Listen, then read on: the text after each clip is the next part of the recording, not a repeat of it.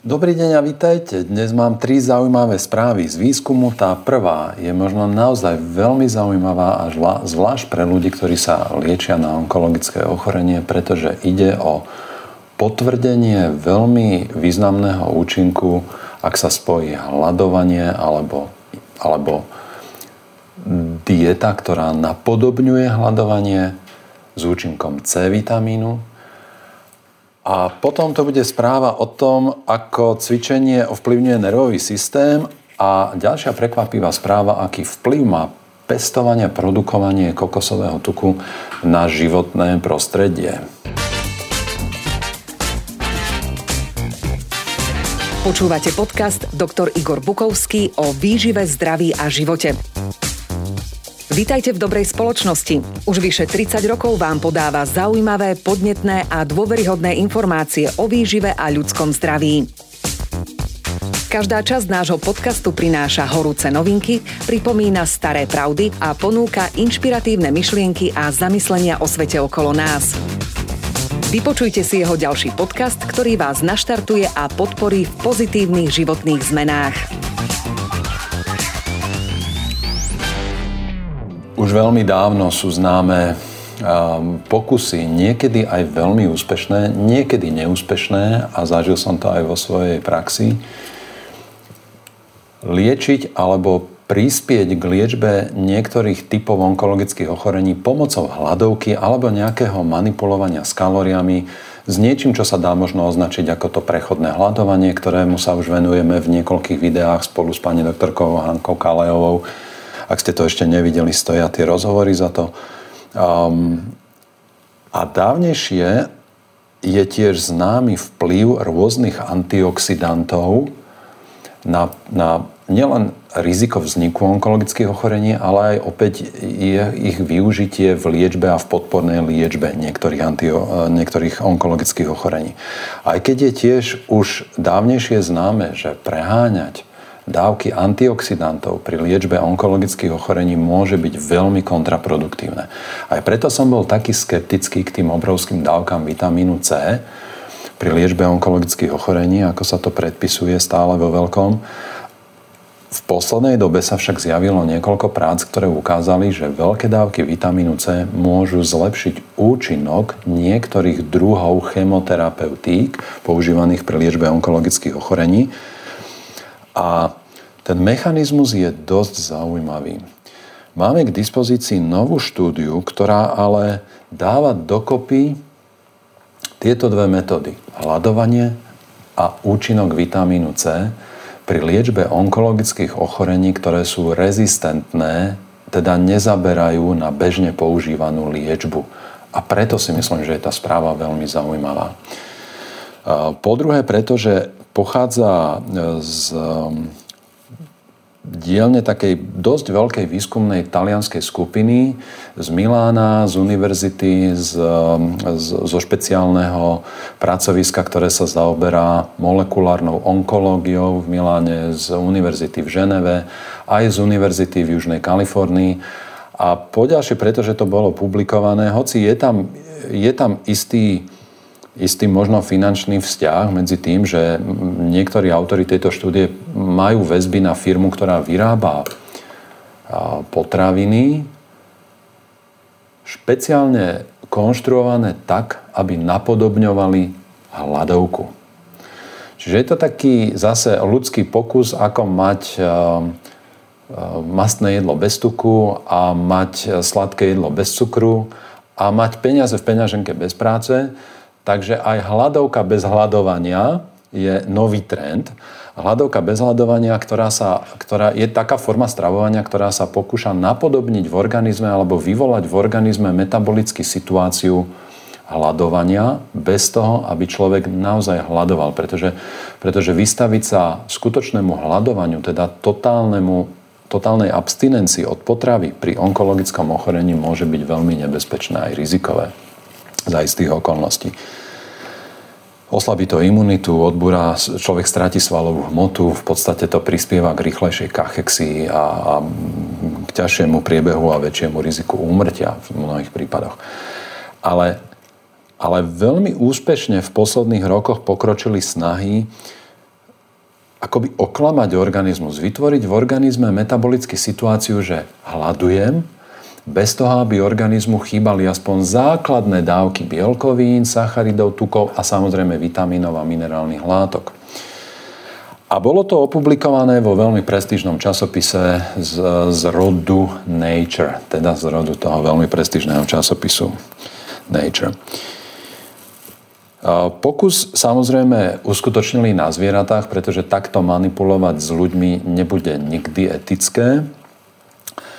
A v podstate začali ešte skôr než so zvieratami, oni, to, oni začali tie experimenty už v Petriho miske. Nádorové bunky rakoviny hrubého čreva v Petriho miske vystavili hľadovaniu a veľkým dávkam vitamínu C a zistili, že táto kombinácia zabíja tie nádorové bunky v podstate veľmi účinne. A hľadovanie samostatné zabíja tie nádorové bunky trochu. C vitamín samostatne zabíja tie, tie rakovinové bunky trochu. Ale keď to spojili, tak ten efekt bol nie súčtom, ale skoro násobkom. Prosto bol, bol oveľa výraznejší. A potom to preniesli do experimentov na zvieratách, ktorým, ktorým sa vyvoláva rakovina v sledovaných orgánoch. V tomto prípade išlo o rakovinu hrubého čreva. A zvieratá boli vystavené takému režimu jedla, ktoré napodobňuje hľadovanie. A ten režim jedla vyzeral tak, že v prvom cykle im dali prvý deň normálny kalorický príjem a potom nasledujúce 4 dní boli v podstate na polovičných hodnotách kalorického príjmu a menej. Ale bola tam zachovaná nejaká minimálna potrebná dávka bielkovín a sacharidov a tukov. Tie myšky za, za týchto 5 dní schudli v niektorých prípadoch až 20% svojej hmotnosti. Čiže bola to hladovka. Potom ich nechali sa normálne stravovať, až kým neobnovili pôvodnú hmotnosť. A potom im zopakovali druhý cyklus takéhoto režimu hľadovania, ale zistili, že už nemusia použiť 4 dní tých, tej kalorické reštrikcie, ale už použili iba 2 dní a dosiahli rovnaký efekt. A, a keď po takomto experimente vyšetrili tie choré hrubé čreva z myši, ktorým urobili takýto model stravovania, ktorý napodobňuje hladovku. A k tomu im podali dávky vitamínu C, ktoré zodpovedajú dnes používaným veľkým terapeutickým dávkam vitamínu C, tak zistili, že tie tumory v tom organizme myšky sa strácali. A že v porovnaní s kontrolnou skupinou a v porovnaní so skupinou, ktorá iba hľadovala a v porovnaní so skupinou, ktorá dostávala iba C vitamín, že bol najväčší efekt, ten, ten pozitívny efekt vlastne na veľkosť nádorov a na, na priamo na tie molekulárne, na tie bunkové procesy v rakovinovom tkanive hrubého čreva, že bol najväčší.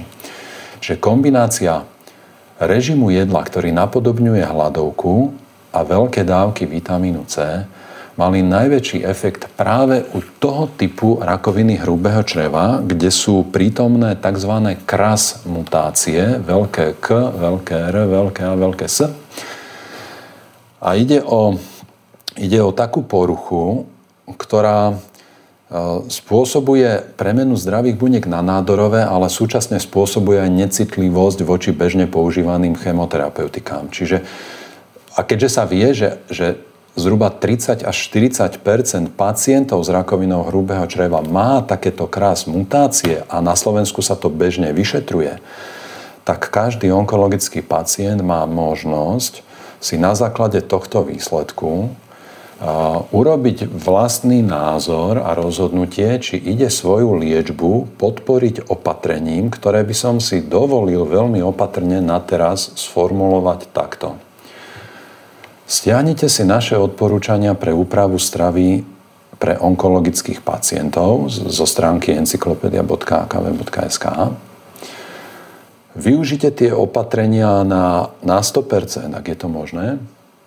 A urobte si taký model jedenia, že jeden deň budete jesť toľko, koľko potrebujete, aby ste boli síti. A potom si 2 až 4 dní následne výrazne znižte kalorický príjem toho množstva jedla, ktoré konzumujete počas dňa. Nechoďte do úplnej hladovky, využite len rastlinnú stravu, dokonca v tomto prípade tam odporúčame aj škrtnúť mliečne produkty, pretože to prosto prispieva tým um, onkologickým procesom. Krávské mlieko a výrobky z neho obsahujú množstvo rastových faktorov, ktoré podporujú práve tieto signálne dráhy, v ktorých, ktorými sú bunky podporované v tom množení, rýchlom delení a v tých, v tých degeneratívnych zmenách, ktoré, ktoré prispievajú ku vzniku nádorového tkaniva. To je jedna, jeden dôvod, prečo vylúčiť mliečne výrobky. A druhý dôvod, prečo vylúčiť mliečne výrobky je, že v mlieku a mliečných výrobkoch je cukor, ktorý sa volá laktóza, ktorý pozná každý človek, čo má s ním problém. Ale problém s laktózou nespočíva len v tom, že nás to preháňa. Problém s laktózou spočíva aj v tom, že molekula laktózy obsahuje galaktózu, obsahuje glukózu a galaktózu. A tá galaktóza je problémová molekula vyvoláva zápal v kmeňových bunkách a podporuje degeneráciu sliznice a umožňuje alebo urýchluje rakovinové zmeny v slízniciach alebo v mieste, kde tá galaktoza teda môže pôsobiť na takejto molekulárnej a bunkovej úrovni. A množstvo galaktózy podporuje generáciu tvorbu voľných radikálov, ktoré potom štartujú chemické zmeny prispievajúce ku vzniku rakoviny.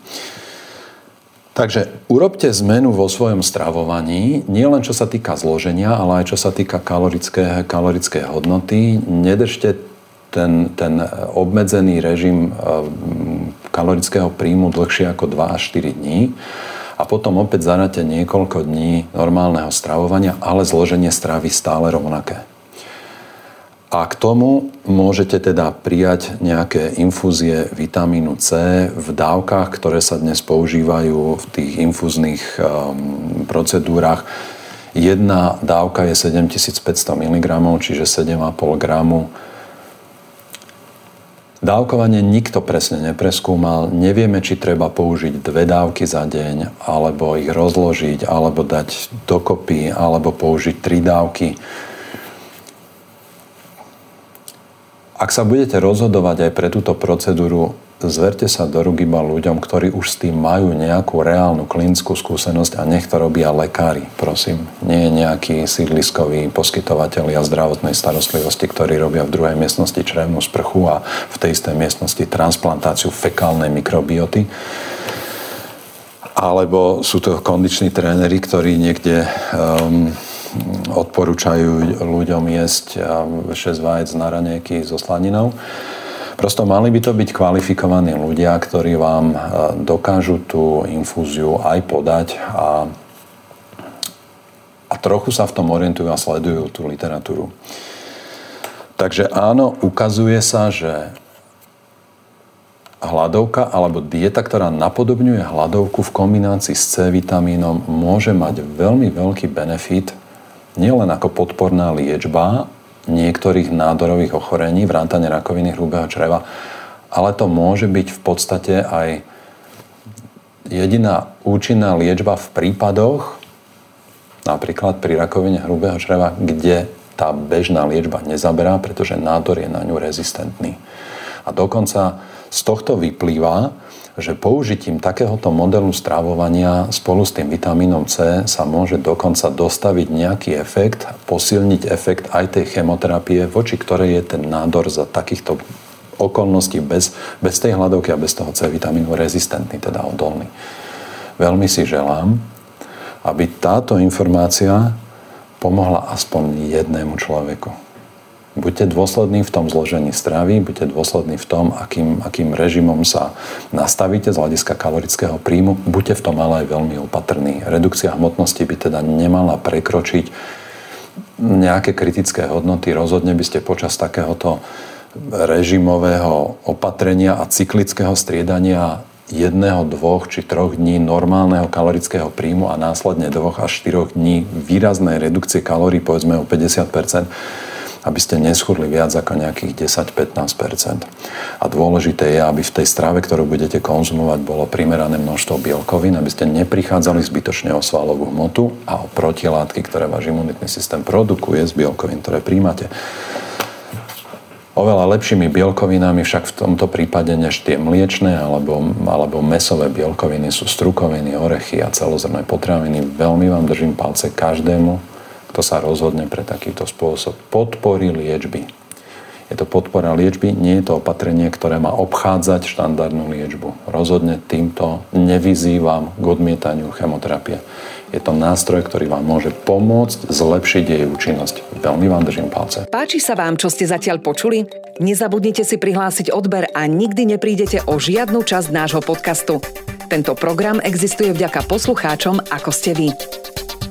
Ďalšia slúbená správa hovorí o tom, že ak začnete silové cvičenia, či už s váhami, kladkami, gumovými expandermi alebo, alebo obyčajný pilates a nevidíte na začiatku nejaký náraz svalovej hmoty, nezúfajte, pretože toto v tejto chvíli možno ani nie je to najpodstatnejšie. Podstatné je, že ste začali niečo robiť, podstatné je, že sú zaťažené vaše kosti. Množstvo procesov, ktoré ste, ktoré ste tými silovými cvičeniami naštartovali, majú taký obrovský benefit, že sa to ťažko dá si predstaviť, takže má to zmysel v každom veku silové cvičenia primeraného charakteru, primeranej intenzity sú veľmi dôležitou súčasťou normálneho, normálnej starostlivosti o seba, aj keď by to bolo len dvíhanie väčších závaraninových pohárov, povedzme, takto pre 80-ročného človeka. Aj toto všetko má význam a treba to robiť, ale keď už začnete nejaké silové cvičenie s úmyslom nárastu svalovej hmoty a nedeje sa to v prvých týždňoch, nebuďte zúfali, pretože najskôr sa prebudováva nervový systém. Silové cvičenia posilňujú nervový systém a to následne vedie potom k nárastu svalovej hmoty. Máme k dispozícii veľmi zaujímavý výskum, ktorý bol publikovaný v, tiež v veľmi rešpektovanom časopise neurologickom. V experimente boli použité opice, ktoré neprišli o život, takže toto je experiment úplne etický. Dokonca tie opice naučili dvíhať nejaké závažia a naučili ich to robiť iba jednou rukou. A vedci pozorovali, čo sa deje na úrovni dvoch kľúčových dráh, pomocou ktorých sú prenášané informácie z mozgu cez miechu na tie svalové partie, na tie svaly, ktoré uskutočňujú určité pohyby pri silových cvičeniach. A zistili veľmi zaujímavú vec. Tie dráhy sú v podstate dve, dve hlavné. Jedna vedie z, zo šedej kôry, teda z centier, ktoré sú schopné zostaviť motorický vzorec presne zacielený na tie svaly, ktoré chcete použiť. Idete cvičiť, povedzme, biceps činkou, tak mozog pripraví svalový, teda e, motorický vzorec, neurologický vzorec, ktorý je nasmerovaný presne na tie svaly, ktoré treba použiť. Vrátane, vrátane tých informácií nervových, ktoré, ktoré zabezpečia primeranú silu toho pohybu. A tu sú také tie zaujímavé veci fyziologické, že keď by sme vám pripravili činku, ktorá by bola z polystyrenu, ale bola by farebne upravená presne ako kovová činka a napísali by sme tam 16 kg a dáme vám ju do ruky, váš mozog pripraví ten pohybový vzorec, ktorý bude uspôsobený na zdvihnutie 16-kilovej činky a keď ju chytíte do ruky a začnete ten pohyb uskutočňovať, tak si buchnete do hlavy, pretože tá váha je v skutočnosti oveľa ľahšia, ale už za pol sekundy mozog zase prispôsobí celý ten pohybový vzorec a zistí, že tá váha nezodpovedá pripravenej informácii a zase ju, zase ju adaptuje a prispôsobí tomu. A naopak, keby sme tú činku urobili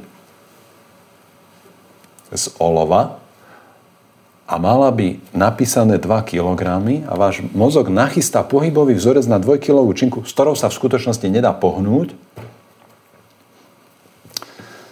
To sú situácie, ktoré ukazujú, ako ten náš mozog dokáže predvídať, ako pracuje, ako sme mnohé veci naučení. No a vrátime sa k experimentu, v ktorom testovali, čo sa deje s touto hlavnou dráhou, ktorá prenaša informácie z kôry mozgu cez miechu na svaly a s druhou kľúčovou dráhou, ktorá reguluje pohyb a, a stabilitu tela pri vykonávaní pohybov a tá začína v predlženej mieche a ide cez miechu a ide tiež na tie svalové partie. Tiež ovplyvňuje tie isté nervové bunky pre svaly v mieche, kde sa informácia prepína a, a smeruje priamo na tie svaly, ktoré uskutočňujú pohyb.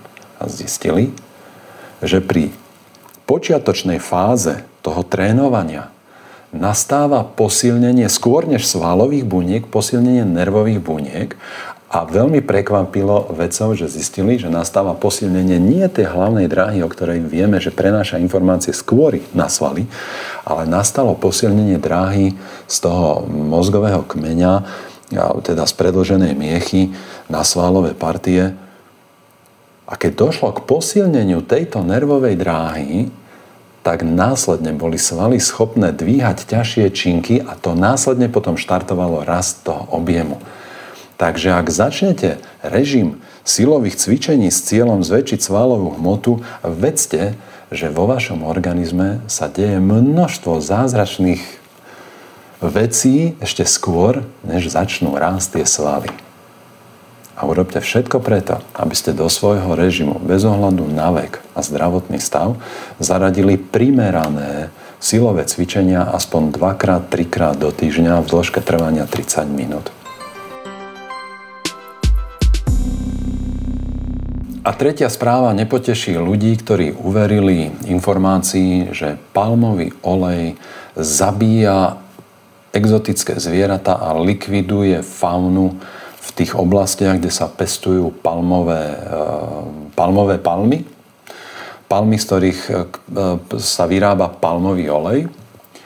A že kokosový tuk je zdraviu prospešný a ešte je ekologický. Dostal sa mi do rúk veľmi zaujímavý článok Analýza, um, ekologických dopadov pestovania a výroby jednotlivých druhov tukov na, na tú faunu v prostredí, kde sa tie suroviny pre výrobu oleja produkujú.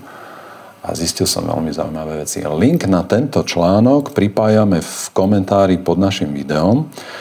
A dočítal som sa, že produkcia kokosového tuku ohrozuje 5 krát viac živočišných druhov než produkcia palmového tuku. A je to preto, že hoci je celková rozloha tých kokosových plantáží o niečo menšia než rozloha palmových plantáží, ale je to preto, že kokosové plantáže sa zakladajú zvlášť na tropických ostrovoch, kde je oveľa pestrejšia aj fauna, aj flóra a týmto spôsobom dochádza k poškodzovaniu e, živočišných druhov vo väčšej miere, vo väčšom rozsahu, čo sa týka počtu a prerátané na, na povedzme jednu tónu tuku, kokosového tuku a palmového tuku je ten počet ohrozených živočišných druhov v prípade kokosového tuku teda 5 krát väčší. Už vieme, že neobstoja argumenty o tom, že kokosový tuk je lepší ako palmový tuk, lebo nie je. Už vôbec neobstoja argumenty, že kokosový tuk je lepší a zdravší pre ľudský organizmus ako olivový olej. Úplný nezmysel. A v tejto chvíli sa dozvedáme, že produkcia kokosového tuku je ešte menej ekologická ako produkcia palmového tuku. A na moje prekvapenie, tá produkcia palmového tuku je z hľadiska dopadu na živočišné druhy zhruba porovnateľná s produkciou olivového oleja. Takže naozaj nechápem, kde sa zobral mýtus o tom, ako palmový tuk zabíja zvieratá a škodí ľudskému zdraviu. Zloženie má takmer identické ako kokosový tuk, čiže vplyv na ľudské zdravie je porovnateľný. Dokonca dnes vieme, že kokosový tuk je ešte o niečo horší ako palmový. A po druhé, dozvedáme sa, že vplyv na životné prostredie je horší a väčší a niekoľkonásobne horší než produkcia palmového oleja. Na budúce vám poviem, či je rozumné a bezpečne konzumovať surové mlieko, a kyslé mlieko, ktoré si doma vyrobíte pri izbovej teplote zo surového mlieka. Zatiaľ vám však môžem povedať toľko, že nebude veľmi rozumné, aby ste to vôbec robili. Teším sa na budúce na vás. Lúčim sa. Bývala Vita. Ďakujeme, že počúvate podcasty Dr. Igor Bukovský o výžive, zdraví a svete okolo nás. Tento podcast vyrábame vďaka tomu, že ste si kúpili knihy doktora Bukovského. Ďalšie dôležité informácie o výžive a zdraví nájdete na stránke www.encyklopedia.akb.sk a na YouTube kanáli Dr. Igor Bukovský.